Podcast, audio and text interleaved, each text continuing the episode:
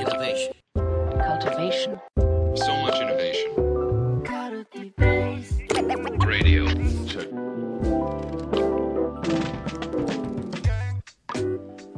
えー皆さんこんにちは、えー、小田です。皆さん、こんにちは。タッキーです。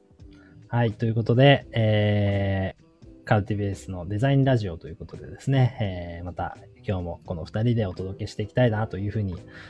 思います。あのー始め方のノリがですね、まだみなべさん、安西さんほど慣れてないんで、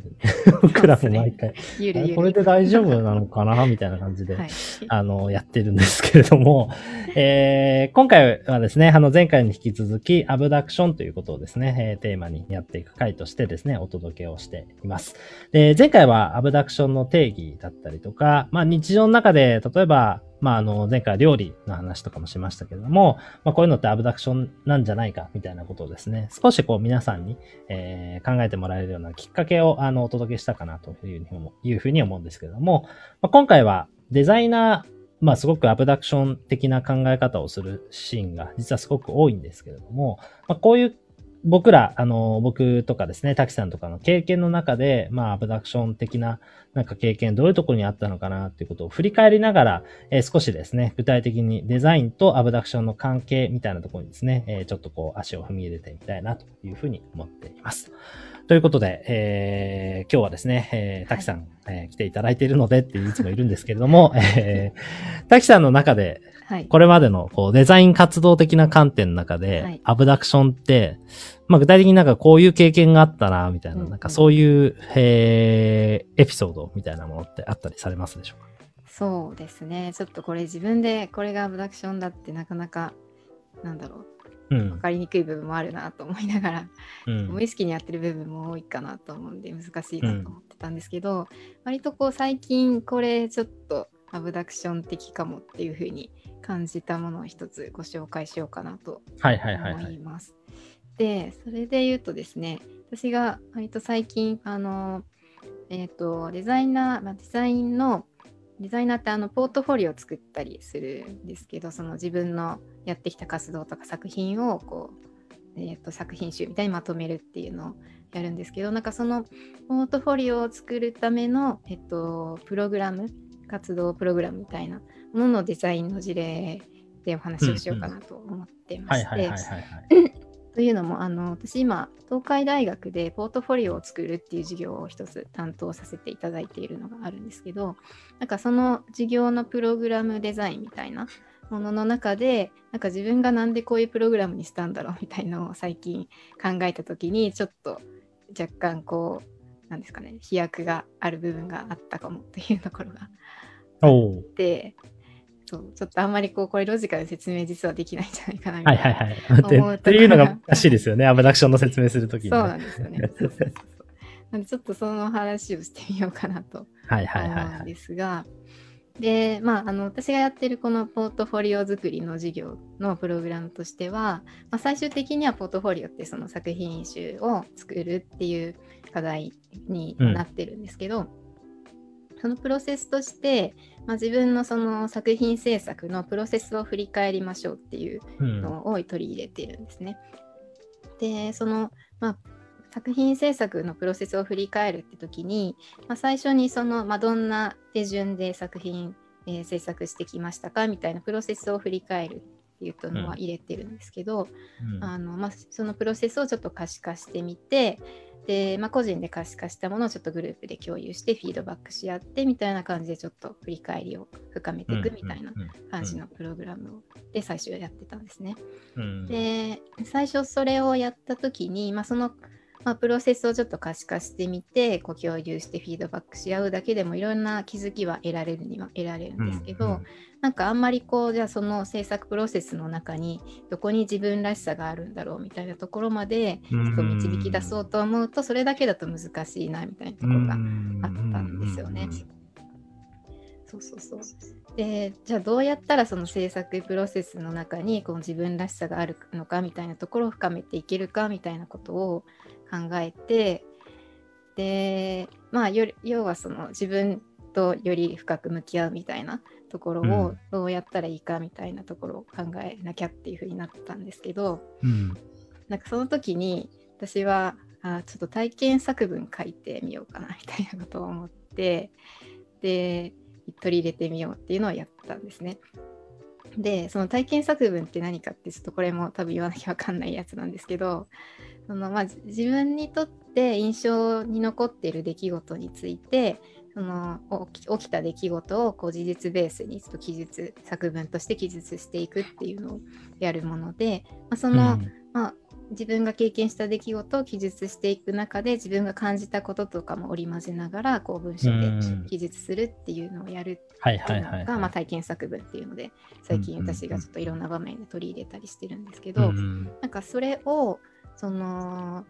なんですかね授業のプログラムの中にもその作品制作のプロセスをより深く振り返るって時にその、まあ、特にその自分が作品制作のプロセスの中で印象に残っている出来事をうん一つ場面を選んで、ちょっと、えー文章で記述してみるっていうのを取り入れてみようってはいいうので、はいはいはい。ちょっと次の改善版としてやってみるっていうのをやったんですよね。はいはいはいでまあこれを実際やってみたら結構やっぱりよくってあなんかそういうきっかけがあってこの作品に至ったんだねみたいな結構他の人も結構すごくその体験作文の文章を聞くとすごいなんかその人のことが分かるみたいなことが起きたしあその自分らしさってここにあったんだみたいなところの気づきにもつながるっていうのがあったりしたんですよね。なんで結果的にはなんかやってよかったなっていう感覚は得たんですけど、じゃあなんで自分がそのその体験作文みたいなちょっと文章で自分の経験を記述するみたいなことを取り入れてみようと思ったんだっけみたいなところをかん 後々考えた時になんかあんまりロジカルに説明できるようなものでもなかったかもっていうのが確かにね。たところはうんありました。これね、体験作文、今、耳ぐりで大流行中というか、あの、はい、いろんな人が実は、はい はい、やって、ど。で、ちょうど実は今日も、あの、僕もややったりして、あの、いろんなこと振り返りしながら、なんかそこで何考えてたかなってことを言葉にしてってた感覚があるんですけど、なんかあのやってみて思ったのは、極めてスケッチに似ているなっていう感覚があ。って、自分が思ってたことを記述してみると、そこに記されていくじゃないですか。うんうんうんで、頭の中にあるときって、残せないんで、頭の中にメモリとして。はいはいだから、すぐこう考えて消えてっちゃうんだけど、書かれると残るんですよね。うんうんでそれが積み重なっていくと、それをパッと俯瞰してみたときに、で考えてみると、なんかこう、この考えとこの考え繋がってるなとか、はいはい。なんか、このきっかけとこう感じたことの間に何か自分の大切なことがありそうだっていう、なんかこう、見えてくる瞬間があるといううか。んうん。で、体験作文ってあれ、滝さんの、その、一応フォーマットで言うと、はい。あの、あんまり文章がまとまってなくてもいいとか、うん、そう少し構構文とかも全然気にしなくていいよっていうふうに、まあ、結構こう、あの、サムネイルスケッチと似てるんですよね。ああ、なるほど。構造が。スケッチってあの、綺麗に形を描くためのスケッチと、なんか着想するためのスケッチの書き方ってちょっと違って、うん。サムネイルスケッチってよく使う方法があるんですけど、うん。なんかその感覚に近くて、うんうんまあ要は自分の思考をそこの場に書き記述しながらスクラッチしていって、はいはい。ではい、なんかその時にふと、つながりがこう見えてくるみたいなところは、こうアブダクション的ななんかこう考え方に近いのかもな。うんうっんうんて言われて、なんかその、あんまり文法とか気にしなくていいよっていうふうに書いていてもらった理由がなんとなくうんうん腹落ちしたっていう感じうん。がします。なるほど、なるほど。うんうん。すごい。そんな風に解釈してもらっていたとは。はいはいはい。なんかちょっと、いや、実は僕も経験上アブダクションっぽいこと何かなっていうのを考えてきたんですけど、はいはい、どはい。デザイナーってなんか付箋とかよく使うとか言うじゃないですか。はい。で、その手前に結構マインドマップ書いたりしません？ああ、やりますね。やりますよね。なんかうん言葉を羅列してったり、あ確かにスケッチみたいなことを重ねてったりみたいなことをしていて、うんで結局あれって何かなって考えると、ある時言葉を紡いだ、なんかこう先と先全然違うパスだったりするんですけど、そこになんかここ繋いだの面白そうって見えてくる瞬間があったりするじゃないですか。うんうん、ありますね。で、アイデア着想するときって大体そんな感じなんですよね。うん、確かに。繋がりつけていくみたいな一つ。そうそうそうそうそうそうそう。で、僕あのー、唯一あの、デザインっぽい実績を大学生時代、唯一っていうね、あの、形っぽい話になっちゃいますけど、あの、実績としてなんか賞をもらったっていう意味で言うと、あの、ミッドタウンの、東京ミッドタウンアワードの 2016?15?16 かな？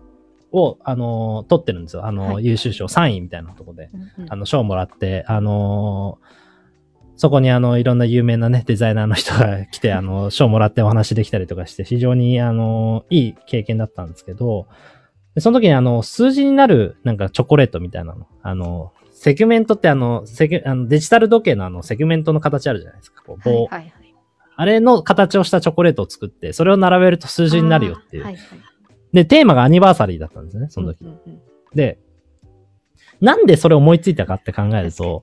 全然ロジカルに説明できなくて、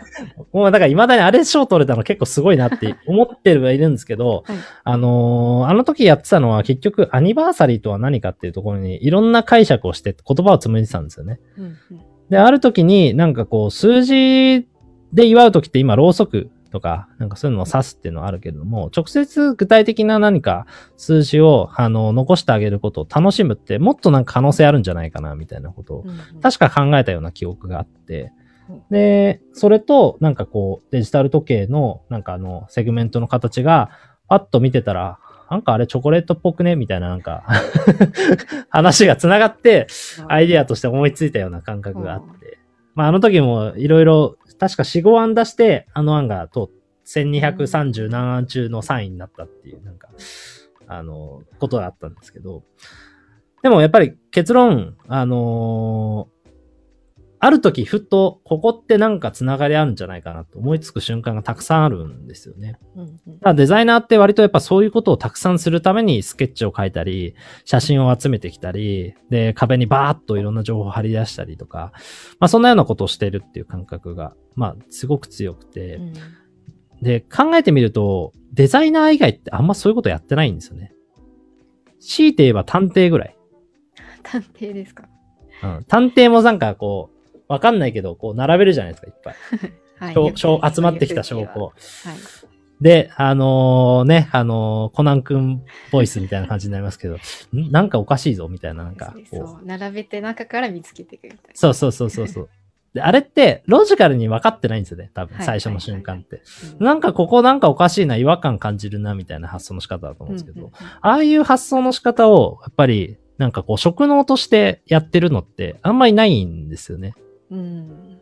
もっと言うと、その状態を作ることをしている。デザイナーってそのために、あの、大きい壁用意して、なんかこうずっと張り出せるようにしたりするじゃないですか。うんうんで、割とデザイン経営とかでも、そういうの大事だっていう風な話をしてる方もいっぱいいらっしゃるような感覚があるんですけど、なんかやっぱそういうことの、要はアブダクションが起きやすい状況を作り出すっていうところに一つの職能を持ってるっていうのが、なんかこうデザイナー的なアプローチの仕方なんじゃないかな。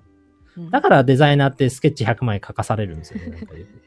たくさん書けとかねやりますね。やりますよね。うんあ、タキさんとかデッサンとかもやったんですか？デッサン、デッサン、なんだろう。でも大学入ってからあんまり、うん。あでも受験でちなみに私デッサンやらなかった人なんです。あー、そっか。あの、一応勉強はしてましたけど、デザインはやんないのか。あの、私がセンター利用でもうい今やあセンターなるほど、ないんですけど。なるほど。はいはいはい。そうですよね。はいでも、まあ、大学入ってからも割と積み重ねでなんかこうんいやるところありますよね。そう、スケッチ、そうそれこそ100枚書けみたいなのありましたね。うんうんうんなんかしないけどみんなやりますよね。うん、やっぱりあれは直接綺麗な絵が描きれになるトレーニングとしてやってるのではなく、うんうんアブダクションが起きやすい状況を作り出すための技能を身につけるためにやってるんだっていう感覚が、やっぱ本質的には大事かなというふうにそうですね。まあ、書いてるうちに何か見えてくるっていうのはそうですね。そうですね。